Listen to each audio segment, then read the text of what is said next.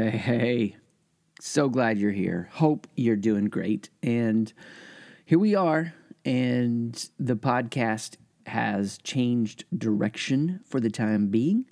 Um, looking forward to having some fun with this. And I am doing a series of interviews with people. And it's going to be you getting to know them and that is like a big part of the interview but also just how they think about growth and where they're at and what's happening. And i think their story is interesting so i look forward to you meeting them and and learning more about them. Um, in the middle of those interviews we're also going to be talking about the big thing that i've been working on this year and that is my next book and its release. And so we are talking about the stuck book. Pick this up when you don't know what to do next and it'll be at thestuckbook.com what I'm really excited about is you can pick this up and learn right where you are and figure out what to do next. Uh, so maybe you won't resonate with the beginning part because you need to get to another part. But what we're doing in this interview that's different is my friend is actually interviewing me. So he's in one of the interviews. His name is David Sherry. He's the founder, CEO of Death to Stock, and he'll be interviewing me. So let's flip the table. Chris, how's it going, man?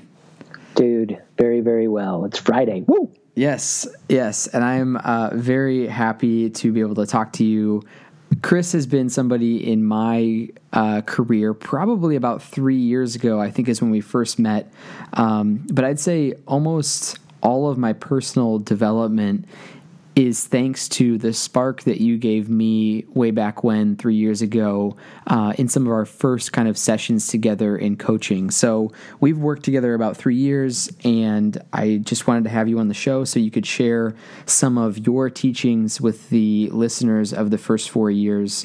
Um, and we're going to kind of get into a continuation of some of the shows that I've been doing here around mindset. And Chris is a perfect person to uh, talk with about this topic. So, Chris, I, I figure we could kind of start by just having you explain a little bit about your journey, um, kind of, you know, the short version of how you got started. Yeah, what do the past four years look like for you? Yeah, totally. I, and I just you referenced like the teachings and, and us working together. And of all the students that I had in the belly dancing class, you stood out as the premier student. And uh, it's been I still my dream. can't believe it. It's been my life dream to to become a professional belly dancer. um, so the last uh, four years, yeah, you know, for me, it started really though about nine years ago. And it's it's deep loss that tends to wake you up when the when the bad happens. And so that's why um, you know for my own journey i was like what is going on? I went from this place of a lot of oh man i've accomplished the goals the wealth the dream house to what is here? Nothing. I can't buy groceries. And the swing from the high to the low of that put me on a search and a journey of okay well if I'm not defined by these things, who am I? And a lot of people, you know, can get in circular reasoning on that question. And for me, it just started out with, well, who am I not? And I felt like I crawled my way through a ditch for a long time, just studying and researching every, everything I could, and and developing my awareness, paying attention at a deep level to what was happening within me. That I began to formulate thoughts and ideas, uh, informed by history and research and uh, different people that have thought on this for thousands of years, uh, and my own like, oh, this is what I'm noticing. This is how this works, and just started piecing that together and helping myself with it and then people started asking me for help. And then i started uh, helping more. And, and then the last four years um, it's been really turning that up. So the last three years i've done this work full time. And uh, that's a crazy thing to think. As i say that out loud i'm like whoa i can't believe that's happened. Can can you describe some of the actual kind of moves there? Like i think that was a great breakdown of the the kind of mental behind the scenes. Um, but piece that together for me when it comes to uh, some of the actions that you took to develop a coaching company um, and eventually make a living from it like how how does the actual kind of work action piece overlap that story yeah so you mean like the actual building of the business yeah yeah so walk me yeah. through kind of how um, you know so you talked about how you hit this high in your life and then immediately there was kind of a low and you're like is this all it is and um, through the pain you were able to develop your own uh, system for coaching others in that way but what, what does kind of the business side or the action steps look like over the past Yeah, yeah. I mean, for me, it starts with as simple as if you're changed by something and it really does impact you, you will overflow it to others. Like it, you may not be an expressive personality, and and people have to get alone with you in a moment where you're really still, and then you start sharing. Uh, so you may not be overly evangelistic about your idea, but um, if if it's if it hits you, you can't help but share it at some level, and that's what happened for me. And I really started to get uh, just I, I saw the change that was happening in me, and and I was looking at that going what? This is dramatic change. And i'm able to notice small things that weren't even on my radar little reactions little internal anxieties. And i could actually flip those into a positive direction. So what happened was i just started helping friends. Literally one of my best friends he's like the right hand guy for our organization. Him and his wife came and stayed at our house for like a weekend. And we just not that it was a crisis point or anything but we just took their relationship deeper learning some of the or applying some of the principles I was learning. Um, so it was a number of consecutive, like just being generous with the overflow of what was happening in me, built uh, around me people that were impacted by it. Then they told others. So I started doing these like retreats, events, and friends brought friends, um, and did that for a while while it was like on the side. So by the time that I went into it full time, um, everything that's come in uh, into the business, like those first one and a half to two years, was all referral because of people that I had helped. Um, now it's to the point where I've got enough resources out there and momentum with things that some come in through the different channels I have. But uh, being generous and helping friends, you can't fake that. Like there's no BS there. There's no trying to sell somebody something. And then the next piece of that was putting it together in a packaged way that people could take a bite and go, okay, if I do this with Chris for uh, 12 weeks, you know, if, at first it was if I go hang out with him for two days, and it was these executive style retreats in these cabins. Uh, I'm going to walk away with these outcomes and these skills that will achieve that outcome. Uh, and then I took it and broke it down into uh, a weekly format. And then I said, okay, here's what we're going to accomplish if you do that. So it's the being generous, and then it's putting it together in a way that people can bite into it. Because a lot of people think that um, they need to try to sell some open ended thing that just continues forever. And that's scary. It's like when my wife and I were first shopping for uh, piece of furniture. We had money from the wedding and we were buying our first thing, and it was going to be this entertainment center just to organize the living room. Because as a bachelor, I had a table in the middle of the living room with a 13 inch black and white, I think it was a black and white television, may have been color. And this was, uh, you know, 18, 17 years ago. And she couldn't pick it out. And she, and I said this to her just pick the one that you'll love for life. and she's like, I don't even know if I'll love you for life. uh, so, um, you know, I, I, had to really think about the business like, what's the next bite people can take? It doesn't have to be this huge thing. And uh, that was massive. If I would have done that sooner, coupled with the generosity, I'd be a few years further down the road.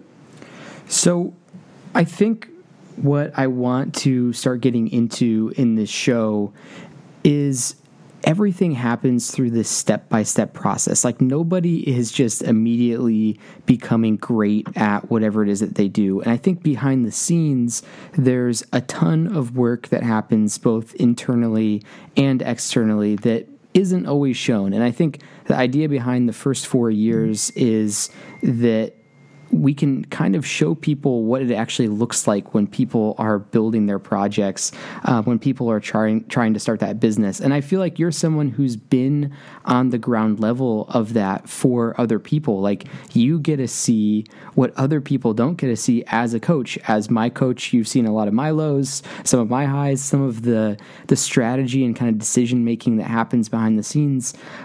I'm assuming there's a lot of patterns that you start to see come out from these conversations. And so um, I know you have a book that just uh, is coming out soon, which is about the seasons, which is kind of your methodology for helping people through decisions. But what I wanted to start discussing is these patterns that you start to see as you're working with these different clients um, for what it looks like behind the scenes. Like, what are the patterns that you're starting to see as you're coaching entrepreneurs who are running million dollar companies to someone just starting to launch their blog or learn more about themselves?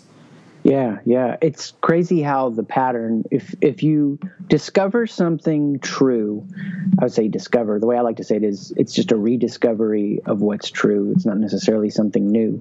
It it has a transcendent simple quality to it that then people can customize. And the starting point is just being aware of what reality is. It's facing reality.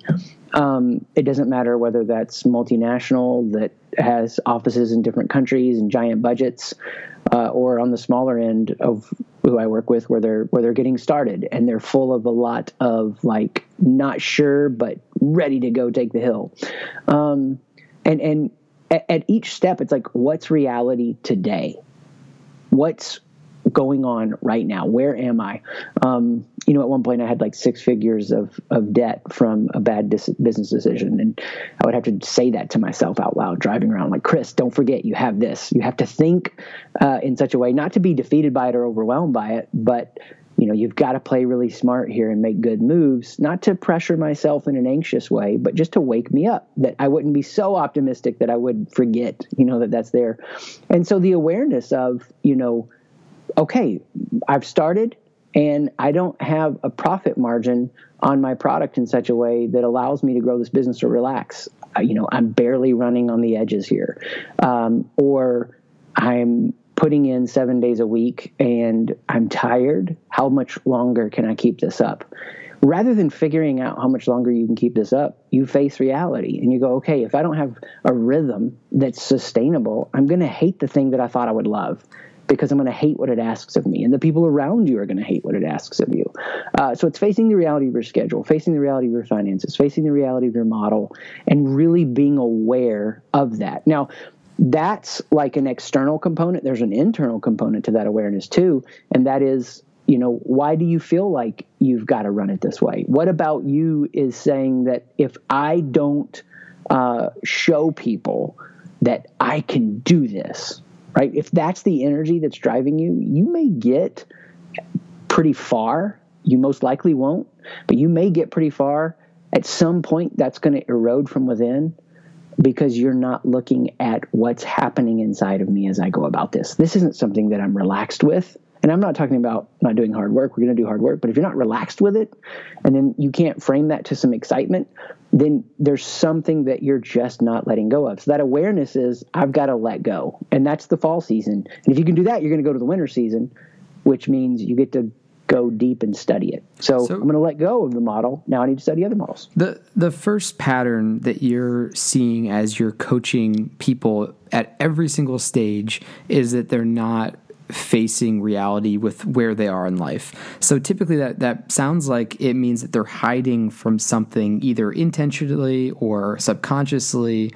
And so when you work with a client, usually there's some big kind of elephant there that they're not facing and you help them see that, accept it, and then the next stage is about kind of helping them go forward. Is that is that accurate? Yeah, well, I would say this before they go forward, they've got to go deeper in because, you know, you, people talk a lot about like you've got to manage yourself, which I get, and I can talk about that and use that language. Uh, people talk a lot about I've got to figure out how to get motivated or, or productivity. I mean, if you write on productivity and and how to get motivated, you know, you're going to have people very interested in that. The problem is you can't force motivation on yourself. It's got to come from within you unblock motivation. You don't hype yourself into it. If you hype yourself into it, it wears off. And so, you know, there's a misalignment of desire if you're not gravitating towards that work. Something about you overflowing in an unobstructed way, who you are into what you do, is fouled up somewhere. Uh, one of the ways I try to wake people up to this is I just say management only exists where desire is missing. So the only reason corporations have management it's because desire isn't there. Um, nobody managed me to do what I do. I love what I do. Desire rages. Now there are times when I may would rather go for a run than finish the task at hand, and sometimes I finish the task, and sometimes I go for the run. It's where's where is the moment for me. But I look at my kids with this. Like, so they have hobbies. You know, one loves makeup, one loves video editing, one loves gymnastics. They also have chores. They have to do their chores to get their phone for the week. If they don't do their chores, they don't have their phone. I never have to create any kind of motivational structure for them to do their hobbies. I don't have to go in their room and go, "Hey, did you work on your video editing today?" Did you work on your makeup skills today?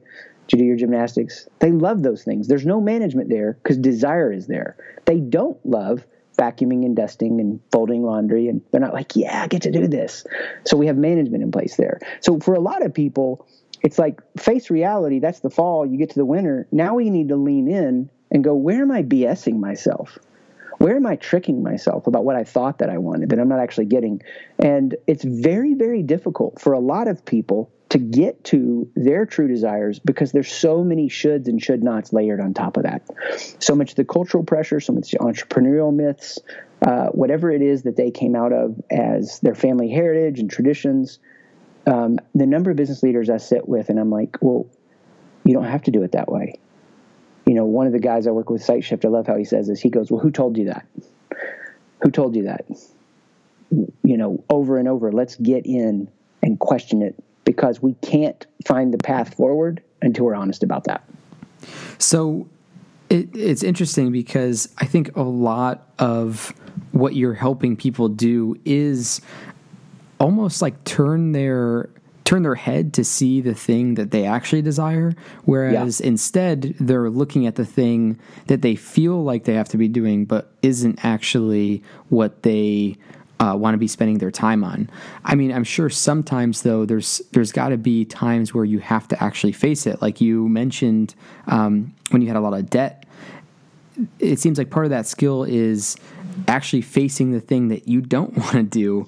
Um, yeah. but, but is the answer then kind of still trying to have them look at it in a way that there's desire there? Like, is that the solution? Is you always want to kind of find some um, motivating factor that's from within that lets you uh, problem solve or, or, head in the direction that you have to go in? Absolutely. Uh, and, you know, and maybe we've got to stir up a future picture of where you want to be. Um, and and the key is the ordering and this can get dangerous for people if they're not paying attention to this and here's what i mean and i forget who came up with this first i've heard a lot of people share it so but but be do have. Most of us approach goal setting from. I mean, I, I, know Tim Ferriss shared it, but I had heard it years before at a at an event um, before anybody knew who Tim Ferriss was. So it's been around. But a lot of people approach goal setting like, I want to have the work freedom. I want to have the travel freedom. I want to have the financial freedom. So I'm going to do the late night hustle. I'm going to do the pushing myself to exhaustion and then I'll be relaxed. I'll be happy. I'll be present. I'll be whatever it is they're aspiring to be. So, so for me, it's just about flipping that process and getting people to go to the root of who they are. Let's focus on getting that identity dialed in now. Who are you? Who do you want to be, become? The being okay overflows to the doing overflows to the having. So let's let's flip the order on that. I mean i have no problem saying on this podcast that uh, i'm not where i want to be with housing. So we've been able to custom build a couple homes. We hit that giant dip and we had to you know climb back out of that. And uh, you know it, it's huge for our family a pool i know this is a first world problem but i'm going to go ahead and be vulnerable with this uh, we love we love that, right? So I want to have a house with a pool. I currently don't, right? But that's not what drives me late at night to finish editing a book. That's not what drives me to wake up in the morning and not eat and, and part of my routine skipping breakfast anyway, but dive right into editing the next project. It's not to get the pool. It's because I want to be the kind of person who does the work that's the overflow of who he is i'm compelled by the mission not to prove something not to try to get something it's it's truly that desire now i believe as i do more and more quality work you know and, and i've seen this pattern play out in my life a couple of times the things that you want to have tend to happen. Um, and and i'm i'm using something like a house to try to really appear uh, appeal to everyone because we all have these some kind of base level desire and it may not be a material thing. It could be just the freedom financially to travel when we want whatever it is. But that's there for all of us. Just don't make that the thing. Don't be like i got to grind this out every night and hustle because i want to i want to own the football team that i want to own. Well then you're not going to be a healthy whole person there's just no way the, the the carrot stick of that you'll never catch the carrot because the times that I've thought that I would, like having a custom built home sitting on the deck going, I've done it. I've built my dream home. I'm 27 years old. It was the second home we'd built. And I was like, this is all the feeling I get for this. It's not enough. And Jim Carrey said that one time. He's like, I wish everybody could have a million dollars to know it's not enough. So we've got to order it be do have. And, and you really learn that in the winter. The winter is when you peel away all your own bs all the pressure of others and you you study who you are what you want to do. So it sounds like you know part of it is getting in touch with your motivation but you have to be careful because it also has to be a motivation that's healthy. Otherwise you'll find yourself in a tough spot uh, after you get there which is potentially a huge waste of time uh, or energy in thinking that something's going to make you happy when it doesn't actually make you happy. But do you think that people like do does everybody really have a desire um, all the time? Like is everybody in that spot where they have something that they they feel compelled to reach towards? Or is sometimes it the case that you just don't have anything there? Like maybe you've just not been pursuing something for so long that it's just disappeared. Like how would somebody go about remembering even something um, that they might want to achieve or reach towards? And then how do they go about understanding whether or not it's something that's healthy yeah, great question. So the first to stoke the desire, second whether it's healthy. Uh, yeah, there are people that are flat out uh, sleep. Um, most of the people I get to work with, whether it's through speaking stuff or coaching or consulting with their organizations, are are fired up and have desire. But inevitably, somebody will like hire me to work with their team, and then somebody on the team is like not awake. Um, I remember one guy, I was working through desires with him, and he was like, and he's like mid 50s and kids in college, and he's like, I've never really thought about my desires. I'm like, what? You're going to find those people in middle management. Not that I'm saying everybody in middle management is there, definitely not saying that, but you're going to find those people oftentimes in middle management in larger corporate spaces because they've or, or uh, single owner businesses. Like I, I, was driving by a coffee shop that just opened near my house and i watched the owner unloading the sprinkles for the donuts. And i know that this is their second location. And and i'm like that tells me a lot of things. It tells me he may just be willing to roll up his sleeves and help because the main person who does the uh, deliveries for him um, can't do them that day, or it tells me that he can't let go at a level that he needs to and develop uh, in a way that is healthy and keep his organization growing. Maybe he's just like super frugal and he's like, I'd just rather do this myself than pay somebody. Either way, he's got two locations already. He's going to be stuck if he's the one doing those deliveries. And so, uh, what's his desire? He may have traded that desire for what he was going to do with a coffee shop into now just surviving. And and and again, I see this in middle management too. Um, the the dreams have died. And now I'm not one of those cheesy guys that's just like find your dreams and chase them. You've got to have a few components dialed in, and it takes time. Um, there's a, a guy across the street my, there's no way my neighbor would listen to this podcast. I wouldn't think. So I'm just filtering out in my brain as I talk through this. But uh, so he comes to the mailbox one day and he's like, "Hey, uh, my wife told me what you do. I haven't shared this with anybody. I need to get your advice. Uh, I've got 10 years of work left. I don't want to spend it at a computer. I'd like to deliver cards to people that are in hospice. My mom passed away, hospice or ICU. My mom passed away, and it would it meant so much to us to go out to eat and, and it was such an exhausting experience, you know. And she passed away through the hospice process, and so I would like to take restaurant gift cards, and I do this now on my free time, but I'd like to make it my job to people that are in ICU and hospice places. I'm like, okay, so you want this to be your full time job? Yeah. So, you know, I'm just doing some rough math with him real quick. I'm like, okay, let's say you make 120, uh, you know, after they've taken your taxes out knowing a little bit about what his job was after asking that. So let's say make 120K, you want to have a foundation where you make enough and you got to run this foundation so that you can pass these cards out full time. Well, you're going to need to bring in around 200K, just overhead, some assistant help, blah, blah, blah, blah. So you've got to bring in 200K. Now, to bring in 200K, you've got to be able to build a compelling story that people latch into and want to give to this cause. Have you spent years developing that craft? No. Okay. Would you obsessively spend the next couple of years developing the ability to tell stories and win people's hearts and minds? Um, and then, is it fun to you to build an organization? Would you wake up and be like, I want to build this? Because um, I hear the pain that's in your voice, that you want to alleviate some pain in a way that you were touched by. But are you willing to develop your skills to a level like a magician, where you make the hard look easy, telling a story and motivating people? And then is it a sense of play for you? To build an organization. So, what I do with people is really try to zero in that desire on on pain, play, and magic. The overlap of those three, there's a sweet spot. And a lot of people stuck in corporate careers they don't like have developed those skills, but there's not really a sense of the pain or the purpose and, and, and the sense of the play.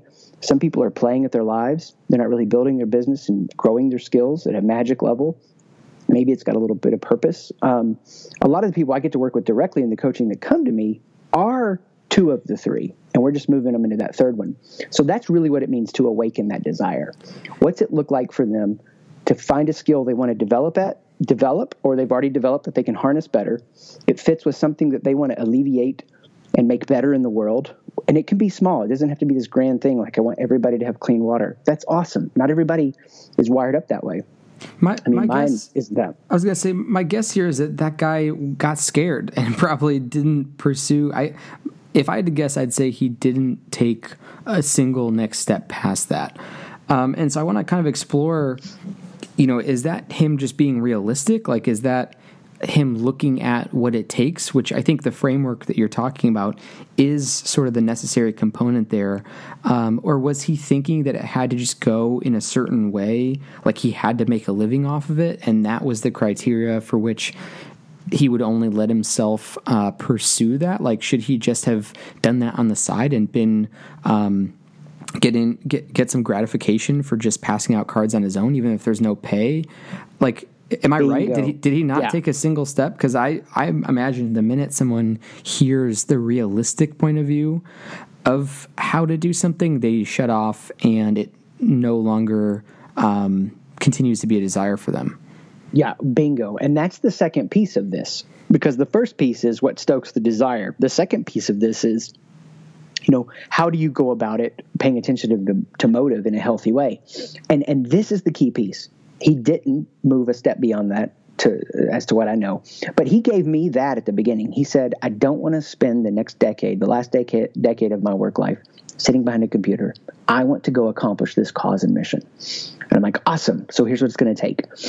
Now, uh, I have had people like talk to me that way before, and um, it has motivated me to go after things that literally I, I can think of things where it took me a decade to get to a magic level at the skill. Um, and and and here's the key idea: when when something is inside of you that you want to give to others, it's more about what you can give than what you can get. And that's the thing.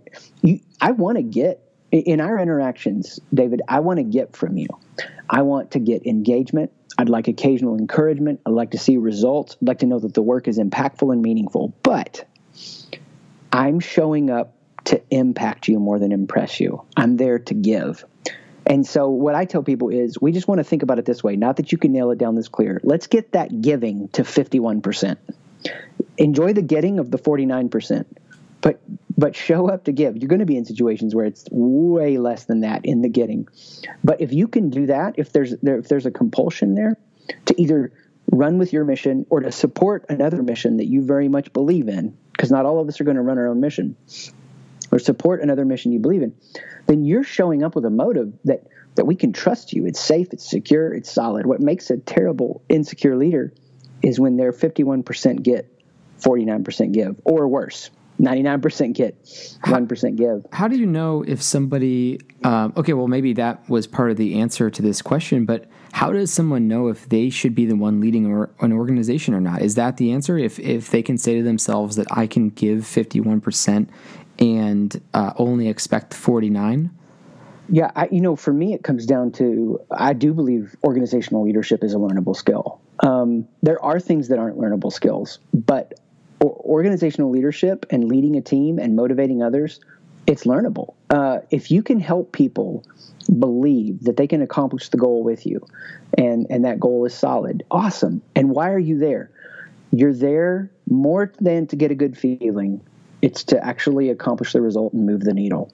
So if you can be focused on the result more than you are the gratification you want to get from it, this is the huge thing. So if he said to me um, in a moment of clarity and honesty and pushback, hey, as you've walked me through this, I don't want to alleviate the suffering of people that are in hospice more uh, than the pain of what it's going to take to learn those skills. So I'm just going to stay as I am. Okay, that's fine. That's honest. Uh, y- you know, but if if his desire is, I want to feel good about myself. I just want to feel like I have meaning and purpose. That's fine. I'm not going to shame that, but I'm going to say that's not enough because if the mission is only being approached for what you can get from it, at some point when it gets hard, you're either going to get up, give up or you're going to get twisted up in a way that you start being being more of a taker than a giver. And um, and that's when you become dangerous and insecure as a leader. That's when you're tricking yourself about your business model, about what your team thinks or feels.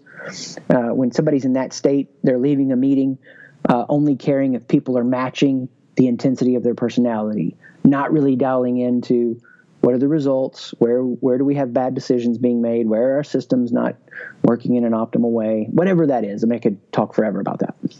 So the the goal when someone's stating what their goal is, it shouldn't be centered around me or I. It should be about some metric for impact to a customer or a community. Yeah, exactly. I'm here to give it. Now, great things are done in the world because somebody feels like they don't measure up and they don't mean much and this is their way of making a mark on the world. But f- for most people, if that's the way they're approaching it, at some way they're at some level they're going to be dangerous. You know, I love the work that I do. I don't have to do the work that I do to feel whole. The work that I do is the overflow of how I live my life, and I get to help others with it. You know, if Elon Musk is like, I have to get people on Mars or my life doesn't matter, he'll probably get great things done, but he's not going to enjoy getting there. Um, and I have no de- uh, idea about what his motives are because we only talk every other day. No, uh, I, you know, I, I don't know him. He doesn't talk to me. I don't talk to him. But I would say that if if there's an altruism there, and if nobody's perfectly altruistic, but if it's like 51 percent, I believe humanity will become extinguished on planet Earth, and I need to get them to Mars. And 51% for him is showing up to give that, right? Well, that's sustainable in a, in a long format way because then you're not going to get shut down when you have setbacks. And here's the key piece you'll enjoy getting there because it feels good to give, right? When we're not doing it for an insecure reason. And uh, what really woke me up to this, because it goes back to awareness, the starting point was taking my now 13 year old middle daughter to a birthday lunch at three years old. And I start sitting there thinking, you know, man, I need to check in with her and see if she's having a good time. But the questions that popped in my mind, not that I would have asked these out loud, were like, hey, don't you love your dad? Isn't your dad awesome because he took time off work and brought you to lunch in the middle of the day? And it was a lightning bolt to my brain of me going, oh, this is about me trying to get from her more than me give to her. So that question then flipped to, hey, are you having a good time? Not because I need her to say that, right? I'm just asking, are you having a good time? What would make a good time for you? Rather than me saying, hey, little three year old, you're responsible for the existential needs of my identity. Can you make me feel good about my place in this lonely, dark, scary world and give me meaning? That's just too much pressure, right? And what we want to learn to do is notice the why, why we're going into that mission, what's driving our engagement. Is that developable? Like, did you flip in that moment, and from then on, you were focused on giving more than you received? Um, is it something that grew over time? Is it is it there if the mission is natural and not there if it's something that you shouldn't be going after? Because I guess it even makes me just think for myself, like I don't even know exactly how to uh, analyze whether or not that's uh, my stance in the projects and businesses that I'm in. Yeah. Well, I think it comes down to the uh, what people give you in response. Like if I have to do this so it's successful and people praise me, if I have to do this so that people I work with go, "You're the you're the man, you're the woman," uh, if I have to do this so that I can feel like um, I've expressed myself in a way that makes me feel good now, um, there is some kind of reaction that we have to have that's going to, you know, distort our offering because it's going to be what we want, not what people need the most. Um, and so it doesn't matter what it is. I mean, I had that insight happen. And once you have a small moment of insight, your brain can't unsee it. Uh, that's what I love about awareness. All you need is a small moment of awareness. And if you'll keep looking within, it'll just keep growing. Now, usually some people uh, stop at some point, and a lot of people never start. But that started for me in the parenting relationship. It took a few years uh, after that, probably like say one and a half to two years before it really spilled over into my marriage in a deep way, and and then there was an exchange, and and I've told this story in different formats, but about painting the walls, and you know that story. And it's not about the paint; it's about me feeling insecure and and then, so I had a massive moment of awareness with with my wife. Small moment, but it led to a dramatic change, and and that's what we're looking for. We're just looking to build momentum with our awareness, and it's just looking at motive. I have to. There's a lot of different ways people talk about it, but you know, like in a Buddhist way, I am more than my thoughts. Let me separate myself from this thought and look at it objectively why am I engaging this? What's driving me?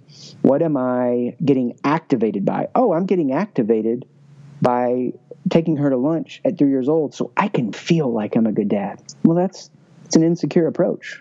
That's to get. So I don't I don't yeah, have to do that. Yeah, I was going to say so people potentially as they look at their uh, what they dream about doing, what they dream about accomplishing, it sounds like they tend to have a selfish motivation. And so, if we can become aware and see that, which is the moments that happen to you, then we can start to change that into something that's not selfish. But I, I want to break this down in a really simple way. Like, let's put this as clear and simple as possible. Um, if I'm looking at my desire, understanding whether or not it's selfish or not.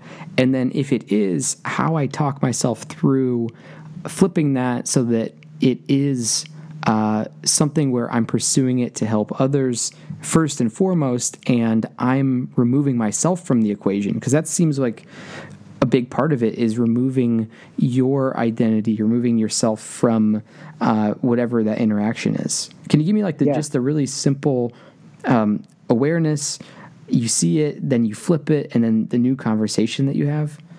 Yeah, totally. And and just to emphasize, you know, some of these moments can happen in an instant, and then sometimes it takes years to spill over into other areas or to deepen. So, definitely, um, as far as like a quick shortcut, it, it is truly about relaxing yourself. And this is going to sound weird because I think we totally misunderstand selfishness. Most of the people that rail against selfishness, eh, you know, they're they're harping on people that are probably taking good care of themselves.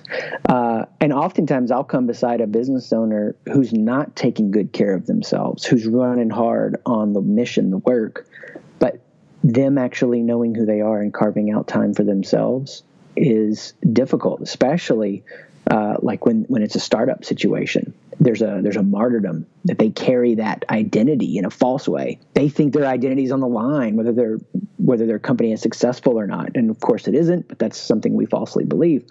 So it does come down to actually making your day or moment or life look really selfish but i mean in a healthy way. What's going to help you calm your anxiety down? Is it going to be getting by a pool uh, in the sun. I love that. Running, reading, sitting by the fire. Um, something where you go, okay, I'm not here to perform. I can't do anything wrong in this space. I don't have to get try to get people to like me. I don't have to try to get taken care of. I'm just I'm just here in this space. I just exist here. And whatever that is, when you get quiet like that, what's there? You're going to hear a lot. You're going to hear the pressure of, I mean, I can think of the most clear example of this. Um, some Eastern uh, clients I've had where they wanted to go into something artistic, and you know, China or Hong Kong and different countries where the father was like, "Well, you're not very good at that. You need to be an engineer," and and well, that voice is going to be really loud, right?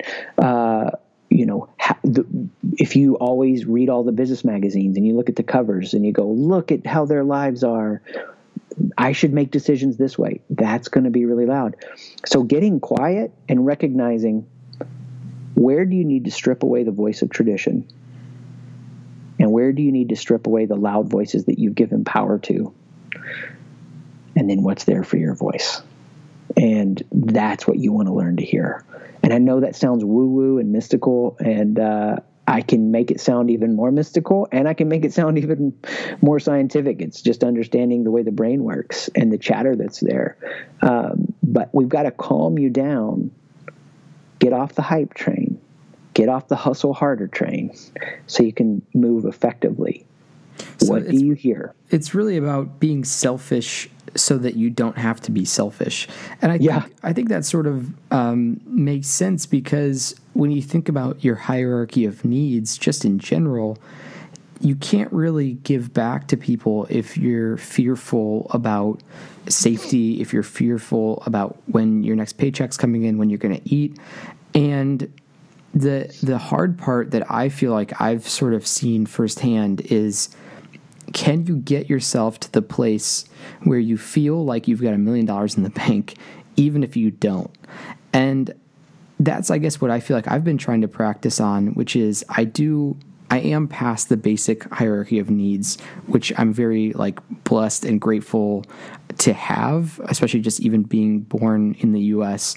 Um, but even in a time for me when money might be tight or those general fears come back up, you sort of need to calm down in a way that makes you feel like that's not the case. And so I guess that's the way I've been thinking about it. Some is just can I function like all of my needs are met, even if they aren't? Or can I have that conversation in a way with myself that makes me feel at ease like everything was taken care of, even if it's not. Because when the big problems hit, like being in debt or um, you know something major like that, it seems like that's sort of the space you need to be in.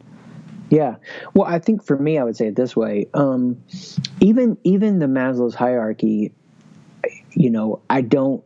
I track with it obviously in some ways, but I don't track with it in some ways because you know, you can you can get below even at a deeper level and go, all right, why do I want a million dollars or why do I want time freedom? Uh, what what am I really being driven by? And, and I look at it from an evolutionary standpoint. I do believe that uh, well, we know that the brain processes everything through like a sense of identity, like who am I, and we're not actively conscious aware of that processing. Kind of our level of processing from an evolutionary standpoint is, you know, am I going to get to sleep sleep in the cave tonight? Do they like me, or have has weird antisocial behavior gotten me on the outs with the community? Uh, and am I doing a good job? Like, do they think I'm delivering? Am I bringing in my haul of the woolly mammoth meat or whatever? And and our brains, you know, obsess over those two at a, at a very meta level. And just from people I've worked with, they tend to obsess towards one community or towards the other, the the performance and the doing. And and if we can get get your brain relaxed around that, you you don't have to even have your basic needs fully met. Like I don't know how, uh, I'm going to have this happen next week, you know, whatever. I mean, I can tell you that launching into this full time, uh, because I didn't have a big exit, I mean, an immediate needs of, of family to take care of, I've had to grow it where there were plenty of moments where I didn't know how next week was going to be, much less the next day. And I had to keep my brain calm by understanding that uh, it's going to be okay. And that calmness allows you to tap into creative reserves. It allows you to tap into your best problem solving abilities. It allows you to, to develop your perseverance whether, rather than wear it down. And so for me, it is definitely all about getting relaxed, but it's getting relaxed internally, existentially, with who you are, and and learning how to drop down into the states that Buddhist monks hit from 20 years of meditation, and the same state that a Red Bull cliff diver hits in 0.02 seconds. I, I don't have time to go sit in a monastery for 20 years. I don't want to jump off a cliff. I want to learn to drop down into that state every day. And and the way that I do that and the way that I help people do that is getting awareness of that identity and how to give themselves what they need internally so that they can go, okay, now let me show up to give in my mission and build the community that I'm going to be so excited to be a part of. I think that's a great kind of place for us to uh, take a pause because I think we'll probably con- continue this conversation in the future with maybe diving in a bit more to how somebody can actually start to build um, that ability for themselves. And I know you've got a coaching program that I've been through, a lot of my friends have been through that helps people do that if they want to go uh, deep into creating their own ability to not only recognize when desire is healthy, but also pause um, and relax your brain kind of on command when you need to when things get tough. So, what I wanted to ask is just to kind of wrap up the show. Uh, do you want to talk for uh, 30 seconds on the coaching program and then maybe just point us to one place or item that people can check out about your work? Oh yeah, man, that'd be awesome. I mean, obviously, hopefully they can tell by listening that working with me, they are going to be the best belly dancer of anybody they're connected to. they're going to go to the next level. Uh, but no, uh, probably the best place to say is just siteshift.com. And then there's a, the, the coaching tab is there if they want to dive into that. It's closed right now, but it'll open up again uh, for February of 2018. Um, and they can jam with me through that process. It lays it all out there. Uh, and then you had mentioned this and super excited about the stuckbook.com and that book is like a meta level small bite into how to really understand where you are and what to do next. And of course you influence the title pick the subtitle pick this up when you don't know what to do next. Um, and just i'll try to be as helpful as i can be to people when they reach out and uh, go from there Awesome. Well, I can link that stuff up. And thanks so much for uh, all the education over the past few years. And thanks for uh, sharing some of your knowledge on the show. Like I said, hopefully we'll have another conversation in the future about uh, a different topic here. Right on. Cool. Thanks so much, man. Thanks, buddy.